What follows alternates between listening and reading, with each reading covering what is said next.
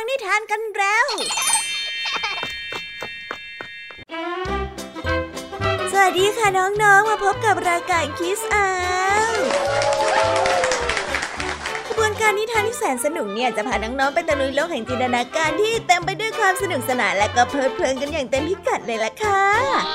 เริ่มต้นกันที่นิทานเรื่องแรกของพี่ยามีเลยนะคะ นิทานเรื่องนี้เป็นเรื่องราวเกี่ยวกับต้นมะม่วงค่ะ เพราะว่าอยู่ๆเจ้าต้นมะม่วงก็ถกเถียงกันไปถกเถียงกันมา ตัวเองนั้นดีที่สุด ตัวเองนั้นถูกเอาเปรียบ ทั้งๆที่ตนก็สำคัญ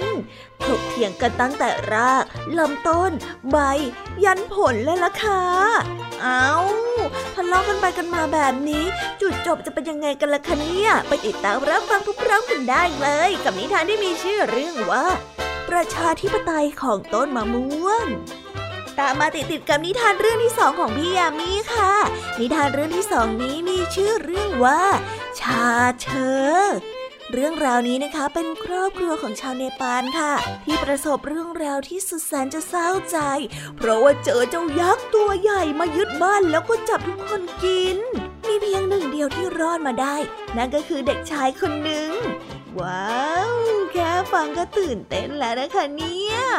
มาปิดท้ายรายการด้วยภาษาพาสนุกกันค่ะ เพราะว่าวันนี้เจ้าจ้อยของเราได้ยินข่าวลือจากโรงเรียนนะสิคะ ที่บอกว่าลุงทองดีเคยเป็นเศรษฐีเก่ามาก่อน แล้วร่ำรวยเอามากๆและนี่แหละค่ะจึงเป็นจุดที่ให้เจ้าจ้อยต้องคิดแล้วก็สืบหาเบาะแสให้ได้ เป็นข่าวโคมลอย หรือว่าเป็นเรื่องจริงกันแน่ ไปรับฟังเรื่องราววุ่นๆ และความหมายของคำว่าโคมลอยกันได้เลยค่ะว่ามีความหมายว่าอย่างไร ในช่วงภาษาพาสนุก ว้าวหลังจากที่ได้รู้ไฮไลท์นิทานกันไปแล้ว น้องๆ อยากจะไปฟังนิทานกันแล้วหรือยังเอ่ยไปรับฟังนิทานเรื่องนี้พร้อมๆกันเลยค่ะ กับนิทานที่มีชื่อเรื่องว่า ประชาธิปไตยของต้นมะม่วง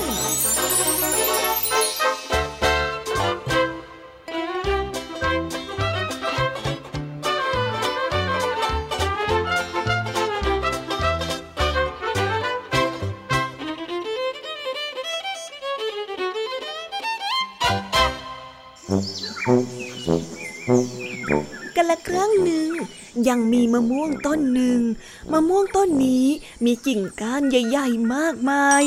ซึ่งให้ทั้งร่มเงาอันอบอุ่น และออกผลอันหวานชุ่มฉ่ำทุกๆคนที่เห็นผลมะม่วงอันดกและสวยงาม ต่างก็ชื่นชมมะม่วงต้นนี้ และปรารถนาที่จะได้เป็นเจ้าของต้นไม้ ที่มีลักษณะเช่นนี้ วันหนึ่งมีเสียงบ่นดังขึ้นจากคนต้นมะม่วงต้นนี้ตัวข้านี้ช่างน่าสงสารเหลือเกิน เหตุใดข้าต้องมาแบกรับน้ำหนักอันมหาศาลอยู่แบบนี้ ข้าต้องแบกลำต้นที่แสนหนัก กิ่งก้านใหญ่โตมโหฬาร รวมทั้งใบมะม่วงและผลมะม่วงอีกด้วย ข้าเหมือนถูกฝังอยู่ในดินทั้งเป็น ไม่มีโอกาสได้เห็นความงดงามของธรรมชาติ ไม่มีโอกาสได้สูดกับอากาศบริสุทธิ์ แถมยังไม่มีโอกาสได้เห็นดวงจันทร์และดวงอาทิตย์และเมื่อผู้คนย้ายข้าไปปลูกในที่ใหม่ พวกเขาก็ทำให้ข้าต้องเจ็บตัว โอ้ย ข้าไม่สามารถจะบรรยายได้เลยว่าข้าต้องทนทุกข์ทรมานแค่ไหน มีเพียงพระเจ้าเท่านั้นที่รู้ว่าข้าต้องเจ็บปวดเพียงใด ข้าละนึกอิจฉา อิจฉานัก อิจฉาลำต้นที่มันช่างมีความสุขเสียนี่ก็ไรทำไมมันมีความสุขได้ขนาดนี้เฮ้ยเมื่อลำต้นได้ฟังการระบายอารมณ์อย่างรุนแรงของรากมะม่วงนั้น มันก็ได้ตอบว่า พี่ชายที่รักของข้าอย่าพูดแบบนั้นสิจ๊ะ พี่คิดว่าข้ามีชีวิตอันแสนสุขจริงๆอะหรือ พี่ไม่รู้หรอกว่าข้านั้นต้องทนแบกรับน้ำหนักของกิ่งก้านนั้นใหญ่โตแล้วก็ผลทั้งหมดไว้มากเพียงใดข้าหวาดกลัวทุกครั้งเลยที่มีลมหมุนพัดร่างกายของข้าให้สั่นสะเทือน ลมหมุนเนี่ยมันพัดกระทบบิดร่างของข้าอย่างรุนแรง พี่ไม่รู้หรอกว่าข้าเจ็บปวดมากเพียงใด ข้ายังโชคดีที่ร่างกายของข้าไม่หักเป็นสองท่อนนะถ้ามีเหตุผลเช่นนั้นเกิดขึ้น ทุกชีวิตที่ประกอบขึ้นเป็นต้นมะม่วงนี้ก็จะจบลงทันทีเลย และสิ่งหนึ่งที่ข้าเกลียดที่สุดในทุกๆ ครั้ง เมื่อผู้คนแบกปืนไปขายที่ตลาด เขาก็จะมาหยุดพักที่ใต้ร่มเงาของต้นมะม่วง พวกเขาน่ามักจะเอาฟืนอันแสนหนักมาพิงที่ต้นของข้า หลังจากนั้นเนื้อหนังของข้าก็เจ็บปวดไปหมด เลือดของข้าไหลรินเป็นเวลานานหลายชั่วโมงเลยทีเดียว เมื่อคนหลายๆคนมาพิงตัวของข้าพร้อมกัน พี่คงจะวาดภาพออกนะ ว่าข้าต้องแบกรับน้ำหนักไว้มากเพียงใด พี่คงคิดว่าคนเหล่านั้น จะรู้สึกว่าพวกเขาจะมีนิมุนคุณกับข้าไหมเปล่าเลย พวกเขาคิดว่าใบมะม่วงที่อยู่เหนือศีรษะของพวกเขา เป็นผู้ที่แผ่ร่มเงาบังแสงแดดให้ ใบมะม่วงเหล่านั้นช่างมีชีวิตอันแสนสุขอะไรอย่างนี้ พวกเขาสามารถเริงระบำอย่างสนุกสนานท่ามกลางสายลมที่พัดโชยอ่อนๆนะเสียงบ่นของรำต้นมะม่วงได้ยินไปถึงใบมะม่วงทั้งหลาย พวกมันได้รู้สึกหัวเสียเป็นอันมาก เมื่อได้ยินถ้อยคำที่แสดงความริษยาในตัวของพวกมัน บรรดาใบมะม่วง จึงอธิบายความไม่พอใจไปว่า เฮ้ย พวกเราเศร้าใจเหลือเกินที่ได้ยินเจ้าทั้งสองพูดแบบนั้น เหตุใดพวกเจ้าจึงไม่รู้สึกถึงบุญคุณของพวกเราบ้างเลย เป็นเพราะพวกเราไม่ใช่หรือ ที่ปกป้องพวกเจ้าจากการถูกแดดแผดเผา แล้วก็ปกป้องจากหยดน้ำในฤดูฝน ไม่ใช่พวกเราหรอกเหรอที่พยายามอย่างดีที่สุดที่จะปกป้องพวกเจ้าจากพายุ พวกเราเนี่ยปกป้องเจ้าจากทุกสิ่งทุกอย่างมากมาย แต่กลับไม่เห็นค่าเราซะอย่างนั้น พวกเจ้ารู้ไหม ว่าพวกเราต้องทนทุกข์ทรมานในช่วงที่ลมพัดแรงแค่ไหน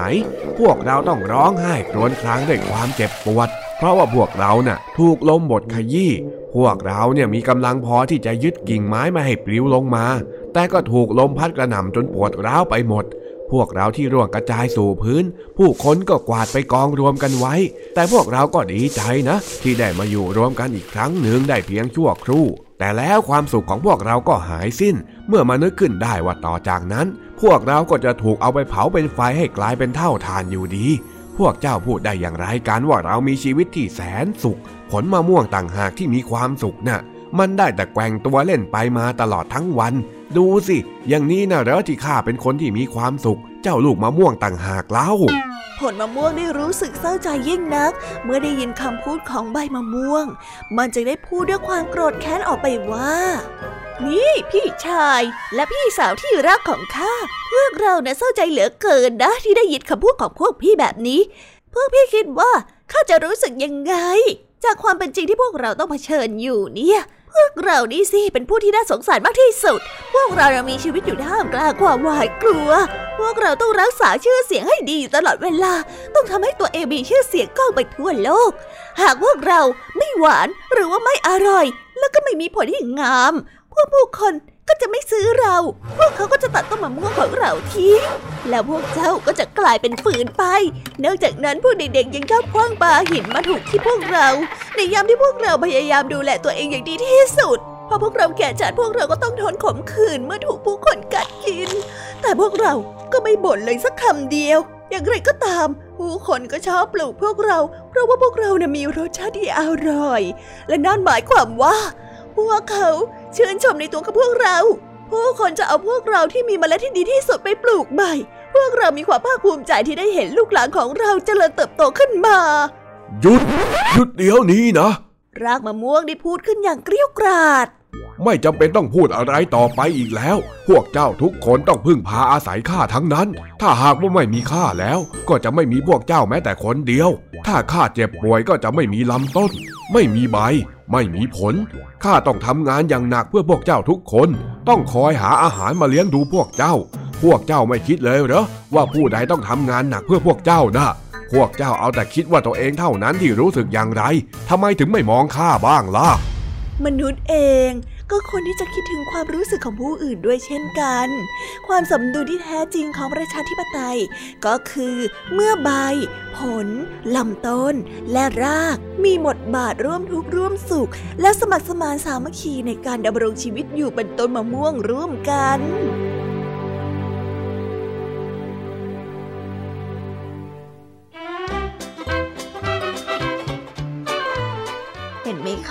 การที่เราทะเลาะกันไปทะเลาะกันมา มันไม่ดีเลย สามัคคีกันดีกว่านะคะน้องๆ เอ๊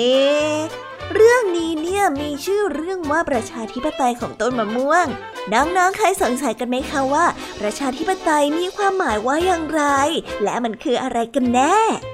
คำว่าประชาธิปไตย นั้นหมายถึงระบบของการปกครองค่ะ ที่เป็นระบบที่ให้ประชาชนนั้นเป็นใหญ่ ไม่ใช่ตัวใหญ่นะคะน้องๆการถือว่าเสียงข้างมากนั้นเป็นใหญ่ค่ะก็คือเสียงของประชาชนตัวเล็กๆ เหมือนอย่างพวกเรา หรือว่าน้องๆนนั่นเองเอาล่ะเจ้านิทานเรื่องแรกของพี่ยามีลงไปแล้ว เรามาต่อกันในนิทานเรื่องที่สองกันดีกว่าค่ะ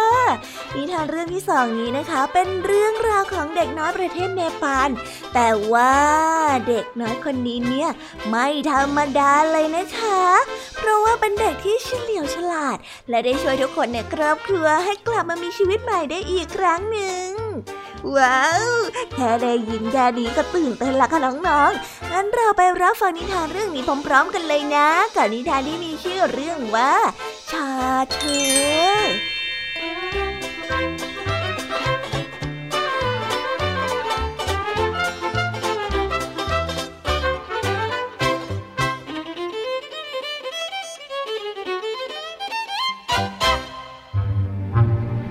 าวบ้านมักจะเรียกเด็กชายชาวเนปาลที่ฉลาดมาก ๆ ว่าชาเชอ มีเรื่องราวเล่าประวัติความเป็นมาชื่อนี้ไว้ดังนี้ ในหมู่บ้านขาคัสเปอร์ ซึ่งอยู่ที่เนินลาดแห่งเทือกเขาหิมาลัย มีครอบครัวอันแสนสุขครอบครัวหนึ่งอาศัยอยู่ ครอบครัวนี้ประกอบไปด้วยพี่น้องผู้ชายรวมเจ็ดคน ชายเหล่านี้และภรรยาของพวกเขามีชีวิตอันแสนสงบสุข ทั้งทำมาหาเลี้ยงชีพด้วยการเลี้ยงวัวเลี้ยงควาย และทำการเพาะปลูก วันหนึ่งภรรยาของน้องชายคนสุดท้อง ได้เดินทางกลับไปในหมู่บ้านของพี่ชายของเธอ เพื่อคลอดบุตรคนแรก เธอเดินทางถึงหนึ่งวัน จึงถึงหมู่บ้านดังกล่าว ระหว่างนั้นเอง ยักษ์แสนร้ายตนหนึ่งได้ปลอมตัวมาเป็นนักเดินทางขออาศัยพักแรมที่บ้านของพี่น้องทั้งเจ็ดคนนี้พี่น้องทั้งเจ็ดคนและภรรยาทั้งหกได้ให้ที่พักและอาหารแก่นักเดินทางปลอมสำหรับคืนนั้น พอตกดึก นักเดินทางปลอมได้คืนร่างเป็นยักษ์ตามเดิม และกินสามีภรรยาทั้ง 13 คนและบรรดาลูกๆของพวกเขา เมื่อไม่เหลือผู้ใดในครอบครัวนั้นแล้ว ยักษ์ก็ได้เข้าครอบครองบ้านหลังนั้น บรรดาชาวบ้านต่างหวาดกลัวกันยิ่งนัก ไม่มีใครขับไล่เจ้ายักษ์ตัวนี้ออกไปจากหมู่บ้านได้เลย แล้วภรรยาของน้องชายคนสุดท้อง ก็ทราบข่าวว่าสามีของเธอถูกยักษ์ฆ่าเสียชีวิตไปแล้ว เธอจึงไม่ควรที่จะกลับไปหมู่บ้านคาคัสเปอร์อีก หญิงสาวผู้น่าสงสารร้องไห้คล่ำครวญด้วยความขมขื่นใจ และอาศัยอยู่ที่บ้านของพี่ชายของเธอต่อไป ต่อมาอีกไม่นาน หญิงสาวคนนี้ก็คลอดบุตรออกมา เป็นบุตรชายที่แสนจะน่ารักและแข็งแรง หญิงสาวได้เฝ้าเลี้ยงดูบุตรชายของเธออย่างพิถีพิถัน จนเด็กชายเติบโตขึ้นมาเป็นเด็กที่เฉลียวฉลาดและมีไหวพริบดี เธอจึงได้ตั้งชื่อเขาว่าชาเชอ เมื่อเด็กชายอายุได้ประมาณสิบขวบ ได้เดินทางออกไปเล่นกับเด็กชายคนอื่นๆในหมู่บ้าน เพื่อนๆของเขาต่างพูดเน็บแนมล้อเขาว่า เขานั้นเป็นคนที่ไม่มีบิดาและไม่มีบ้านเป็นของตัวเอง เด็กชายได้รู้สึกอารมณ์เสีย เขาได้รีบกลับไปที่บ้านและถามมารดาของเขาว่า บ้านของเขาเองและบิดาของเขาเองอยู่ที่ไหน มารดาของเขาก็ได้แต่ร้องไห้คล่ำกลวน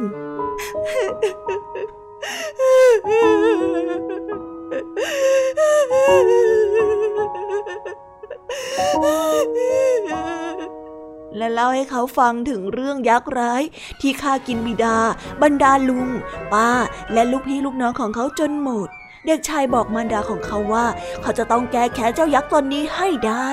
มารดาและลุงของเขาพยายามเหนี่ยวรั้งจนถึงที่สุด ที่จะไม่ให้เด็กชายผู้นี้ทำเช่นนั้น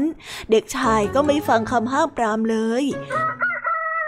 เช้าวันรุ่งขึ้น เขาได้กล่าวอำลามารดาและคนอื่นๆ และได้ออกเดินทางไปยังหมู่บ้านคาคัสเปอร์ตามลำพัง เมื่อชาเชอมาถึงหมู่บ้าน เขาก็ไปพบกับยักษ์และแจ้งความประสงค์ขอค้างคืนอยู่ที่บ้านของมัน ซึ่งเป็นบ้านของบิดาและมารดาของเขามาก่อน ยักษ์ได้รู้สึกพึงพอใจมาก เพราะว่าเหยื่ออันโอชะได้มาถึงที่ เด็กชายที่ทำตนให้เป็นประโยชน์ต่อยักษ์ ทั้งๆทที่รู้ดีว่า วันหนึ่งเจ้ายักษ์ตัวนี้จะทำร้ายและกินเขาเป็นอาหาร ส่วนยักษ์นั้นก็มีความสุข ที่มีเด็กชายไว้คอยรับใช้และมาเป็นอาหารของมันด้วย วันหนึ่งชาเชอได้พบกองกระดูกที่อยู่บริเวณใกล้กับบ้าน เขาจึงได้ถามยักษ์เกี่ยวกับกองกระดูกเหล่านี้ เจ้ายักษ์ได้หัวเราะ และได้เล่าเรื่องทุกอย่างให้เขาฟัง เด็กชายไม่รู้สึกกลัวเลย เขาได้พูดว่าเฮ้ยถ้าจะตาชีวิตของข้าจะเป็นเช่นนั้นก็ปล่อยไปเถอะข้าไม่สนใจหรอก ต่อมาชาเชอได้รู้จักยักษ์ว่ามันไปเข้าเฝ้าพระผู้เป็นเจ้าทุกคืน ชาเชอได้ขอร้องให้ยักษ์ช่วยถามพระผู้เป็นเจ้า ถึงชะตาชีวิตของตน เจ้ายักษ์ได้นำคำทำนายของพระผู้เป็นเจ้ามาบอกกับเขา ว่าเขานั้นจะมีชีวิตถึงหนึ่งร้อยปี และจะมีอิทธิฤทธิ์มหาศาล เมื่อชาเชอได้ฟังเช่นนั้นก็หัวเราะ และประนามเจ้ายักษ์ว่าเจ้ายักษ์นั้นเป็นผู้ที่โง่เขลา เจ้ายักษ์จึงได้โกรธจัดและตัดสินใจกินเจ้าเด็กชายผู้นั้นที่บังอาจมาหัวเราะเยาะตน แต่ชาเชอก็เตือนให้มันสำนึกถึงคำทำนายของพระผู้เป็นเจ้าเกี่ยวกับตัวของเขา ยักษ์นั้นตกใจกลัวขึ้นมาทันที ชาเชอจึงได้ถือโอกาสนั้นขู่เข็นให้มันทำกองกระดูกของญาติพี่น้องของเขา กลับฟื้นคืนชีพมาอีกครั้ง และแล้วพี่น้องผู้ชายทั้งเจ็ดคนรวมถึงบรรดาภรรยาและลูกๆของพวกเขา ก็กลับฟื้นคืนชีพมาอีกครั้งหนึ่งทุกคนต่างมีความสุขมากที่ได้กลับกลายมาเป็นคนอีกครั้ง อีกทั้งยังพบกับชาเชอหลานคนใหม่ของเขาด้วย ส่วนยักได้รู้สึกสำนึกผิด มันได้คืนที่ดิน บ้านและวัวควายให้แก่พี่น้องทั้งเจ็ดคน และได้เดินทางออกจากบ้านหลังนั้นไปโดยดี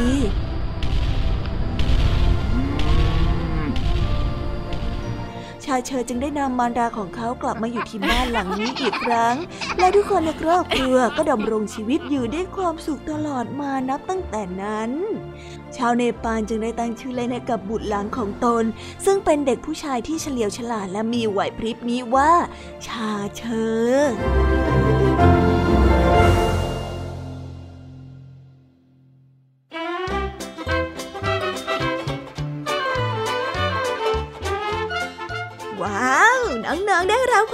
นุกานกับนิทานที่พี่แยมมีเล่าไปไม่ใช่น้อยเลยใช่ไหมล่ะคะ ตอนนี้เนี่ยหมดช่วงนิทานของพี่แยมมี่ลงไปแล้ว ไปรับฟังนิทานในช่วงท้ายรายการกับเจ้าจอยตัวแสบของเรากันเลย เพราะว่าวันนี้จู่ๆที่โรงเรียนของเจ้าจอย ก็ได้ยินข่าวลือแปลกๆจากเพื่อนๆค่ะ ว่าลุงทองดีนั้นเคยเป็นเศรษฐีเก่ามาก่อน แล้วก็ร่ำรวยมากๆเลยนะคะ แต่แกล้งทำเป็นใช้ชีวิตแบบปกติ เพื่อปกปิดฐานะที่แท้จริงของตัวเอง เอาเมื่อได้รู้อย่างนี้แล้วเจ้าจ้อยของเราก็ตาลุกวาเลยนะสิคะ และก็คิดที่จะหาเบาะแสให้ได้ ไปรับฟังเรื่องราววุ่นวุ่นนี้กันได้เลยกับนิทานเชื่องภาษาพาสนุกค่ะ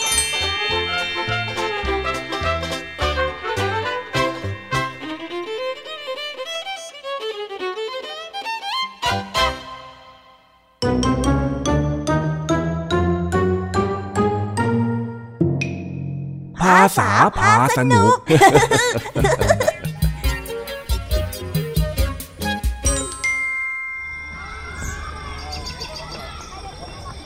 ฮะลูกรองดีเนี่ยนะแต่ที่เก่าเหรอทำไมเพื่อนๆถึงได้ลือกันได้นะ ตั้งแต่เกิดมาเนี่ยยังไม่เคยเห็นลุงทองดีใส่ทองสักกระเซ็นนึงเลย แล้วจะเป็นคนรวยได้ยังไงกันอ้าวแล้วถ้าลุงทองดีเป็นเศรษฐีเก่า เราก็มีสิทธิ์ที่จะได้เป็นคุณชายจ้อยเรือสินเนี่ย ยแต่ว่าไปสงสัยจริงๆ วันนี้เจ้าจ้อยได้ยินข่าวลือจากเพื่อนๆที่โรงเรียนมาว่า ลุงทองดีเคยเป็นเศรษฐีเก่า ที่ร่ำรวยและมีสมบัติมากมาย แต่แกล้งทำเป็นใช้ชีวิตปกติ เพื่อปกปิดฐานะที่แท้จริงของตน และได้นำเอาสมบัติของตัวเองไปฝังไว้ที่ป่าท้ายสวนเมื่อได้รู้อย่างนี้ เจ้าจ้อยก็ตาลุกวาว และคิดจะสืบเบาะแส ลุงทองดีจ๋าที่ป่าท้ายสวนมีอะไรล่ะจ๊ะลุงหืมอะไรของเองเนี่ย อยู่ดีๆ ก็มาถามข้าแบบเนี้ยเหรอ แล้วข้าจะต้องตอบว่ายังไงเล่า ก็ อืมก็จะอยากรู้ว่า ในป่าหลังสวนมีอะไรอยู่ยังไงล่ะจ๊ะบอกจ้อยหน่อยเถอะนะ นะนะนะนะจ้อยอะจะเก็บเป็นความลับอย่างแน่นอนเลยจ้ะเอะไอ้เจ้านี่ พูดจาพิลึกแฮะ ความลับอะไรของเองนี่ข้างงนะเนี่ยเอ้าก็ความลับของลุงที่ฝังอะไรไว้ใต้ดินในป่าหลังสวนยังไงล่ะลุงเฮ้ยนี่เองรู้ด้วยเหรอ ข้าไม่เคยบอกใครเลยนะโว้ย นั่นไง นั่นไง ในที่สุดลุงทองดีก็ยอมเปิดเผยความลับจังได้ โธ่ก็ข้าไม่ได้ตั้งใจจะปกปิดนี่ว่า แต่ที่ข้าเคยหลอกเองว่านางสีนวลมันหายไปน่ะ ที่จริงแล้วมันซีหม่องเท่งไปแล้ว ข้าก็เลยเอามันไปฝังไว้ที่ป่าหลังสวนน่ะสิ ข้าขอโทษที่ไม่ได้บอกเองตรงๆนะ อ้าว ที่ฝังอยู่ไม่ใช่สมบัติเหรอจ๊ะลุง ฮะ สมบัติอะไรของเองเหรอไอ้จ้อยก็สมบัติที่เป็นเงินทองของลุงทองดียังไงเล่าเพื่อนๆของจ้อยเนี่ยลือกันให้ฝักทั้งโรงเรียนว่าลุงทองดีน่ะเป็นเศรษฐีเก่า แล้วก็ฝังสมบัติมากมายเอาไว้ที่ป่าหลังสวนน่ะ โอ้ยจะบ้ากันไปใหญ่แล้ว สมบัติสมบัติอะไรกันข้าไม่มีหรอก ไม่มีอะไรอยู่ในกอไผ่หรอกนะนี่มันข่าวโคมลอยทั้งนั้นโคมลอยอะไรกันลุงโคโคมลอยเหรอ ข่าวโคมลอยที่ข้าพูดน่ะมันเป็นคำนามที่หมายถึงข่าวที่เชื่อถือไม่ได้ ไม่มีหลักฐานมายืนยันข้อเท็จจริงยังไงล่ะแต่เพื่อนของจ้อยมันพูดกันนี่นาและน่าเชื่อถือมากเลยนะลุง มันบอกว่าพ่อกับแม่ของพวกมันน่ะเล่าให้ฟังอีกที มันจะเป็นข่าวโคมลอยได้ยังไงลุง ลุงนั่นแหละกำลังปิดบังจ้อย นี่ไอ้จ้อย เอ็งเห็นข้ามาตั้งแต่เกิดเนี่ย เคยเห็นข้าร่ำรวยมีเงินทองล้นฟ้าหรือยังไง ไม่เคยอะจ้ะ แต่จ้อยคิดว่าลุงทองดีน่ะ ต้องซ่อนสมบัติเอาไว้ รอให้จ้อยเตอเกินแล้วก็ค่อยมอบมรดกให้จ้อยเคเวนล่าถึงตอนนั้นน่ะจ้อยก็จะได้กลายเป็นคุณชายจ้อย เลอะเทอะกันไปใหญ่แล้วเองเนี่ยฮะไอ้จ้อยข้าบอกว่าไม่มีก็ไม่มีสิ ไม่มีอะไรในกอไผ่ทั้งนั้น แยกย้ายกันได้แล้วข้าจะไปทำงานทำการของข้ามัวเถียงกับเองเนี่ยมันเสียเวลาจริงเมื่อกี้ลุงทองดีพูดอะไรในกอไผ่อีกแล้วอะ หรือว่านี่จะเป็นการบอกใบของลุงทองดีกันนะนั่นแน่ไม่อยากจะบอกจอยตรงๆใช่ไหมล่ะ เพราะอยากจะให้จอยพยายาม ดีละเราต้องออกไปค้นหาสมบัติของลุงทองดีหลังจากที่คิดได้แบบนั้น เจ้าจ้อยก็รีบกลับไปเปลี่ยนเสื้อผ้าที่บ้าน และเตรียมอุปกรณ์ในการเดินเข้าไปที่ป่าหลังสวนของลุงทองดี เพื่อตามหาสมบัติ แต่ท้ายที่สุดเจ้าจ้อยก็ไม่เจออะไร แล้วเดินคอตกกลับมาเจอลุงทองดีที่กำลังดูแลต้นไม้ในสวนอยู่เฮ้ยเห็นแล้วมีอะไรเลยอะเฮ้ยๆอ้าวอ้าวอ้าวไอ้จ้อย นี่เองไปไหนมาล่ะเนี่ย อย่าบอกนะว่าเองไปหาสมบัติที่ป่าท้ายสวนมาน่ะ โอ้ยก็ใช่นะสิจ๊ะปะโถเอ้ยไอ้จ้อย แล้วเป็นไงล่ะสรุปว่าเจอไหมฮะ ไม่เจอจ้ะมันมีอะไรในกอไผ่จริง ๆ ด้วย ไม่มี ในกอหญ้าก็ไม่มี ในกออะไรก็ไม่มีดังนั้น เฮ้ย ก็ข้าบอกแล้วว่ามันไม่มี เอ็งนี่เชื่อคำพูดคนอื่นไปซะขนาดนั้น ถ้าข้ามีสมบัติเยอะเนี่ยนะข้าจะมัวมาเล่นหวยอยู่ทำไมเล่า แล้วที่ข้าบอกว่าไม่มีอะไรในกอไผ่อะมันเป็นสำนวนที่ข้าเคยพูด ที่มันหมายความว่าไม่มีอะไร เอ็งลืมไปแล้วเหรอโอ้ยสงสัยว่าจ้อยคงฟุ้งซ่านไปเองอะจะลุง เฮ้ยอดเป็นคุณชายจ้อยเลย นี่ถ้าหากว่าเอ็งอยากจะเป็นคุณชายจ้อยอะนะ เอ็งก็เอาเวลาไปตั้งใจเรียนให้มันเก่งๆ เรียนสูงๆ แล้วก็มีความสามารถในการทำงานแบบนั้นไม่ดีกว่าหรือไง แต่แบบนั้นมันใช้เวลานี่นาลุง แถมเหนื่อยด้วย อ้าว ต้นไม้เนี่ยกว่าจะใหญ่จะโตยังต้องใช้เวลาปลูกตั้งหลายปีเลย นี่เองเป็นคนนะโว้ย มันก็ต้องใช้เวลากันบ้างสิจ้ะลุง เอ้ยเลิกเศร้าได้แล้ว นี่นี่นี่เรามาเก็บสมบัติจากพื้นดินในสวนของข้าไปขายกันดีกว่า ฮะ สมบัติอะไรล่ะจ๊ะลุง นี่ไง ผลไม้เต็มสวนไปหมดเนี่ยเองเห็นไหม เก็บไปขายคราวนี้เนี่ยคงได้เงินเพียบเลยล่ะงั้นจ้อยขออาสารับส่วนแบ่งสมบัติด้วยนะลุง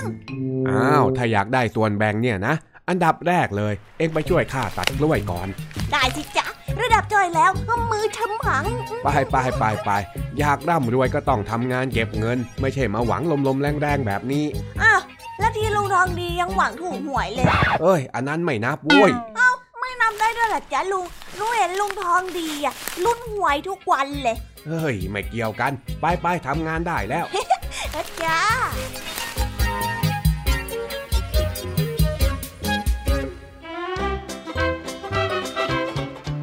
ว้าว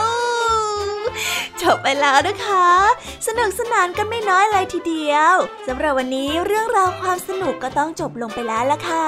พวกเราและรายการคิสอาวก็ต้องขอบอกมือบายบายกันไปก่อน ใครที่มารับฟังไม่ทันสามารถไปรับฟังย้อนหลังได้ที่ไทย PBS Podcast นะคะ วันนี้จากกันไปด้วยเพลงเพราะๆในช่วงสุดท้ายของรายการ แล้วไว้เจอกันใหม่ในตอนถัดไปสำหรับวันนี้ สวัสดีค่ะ บายบา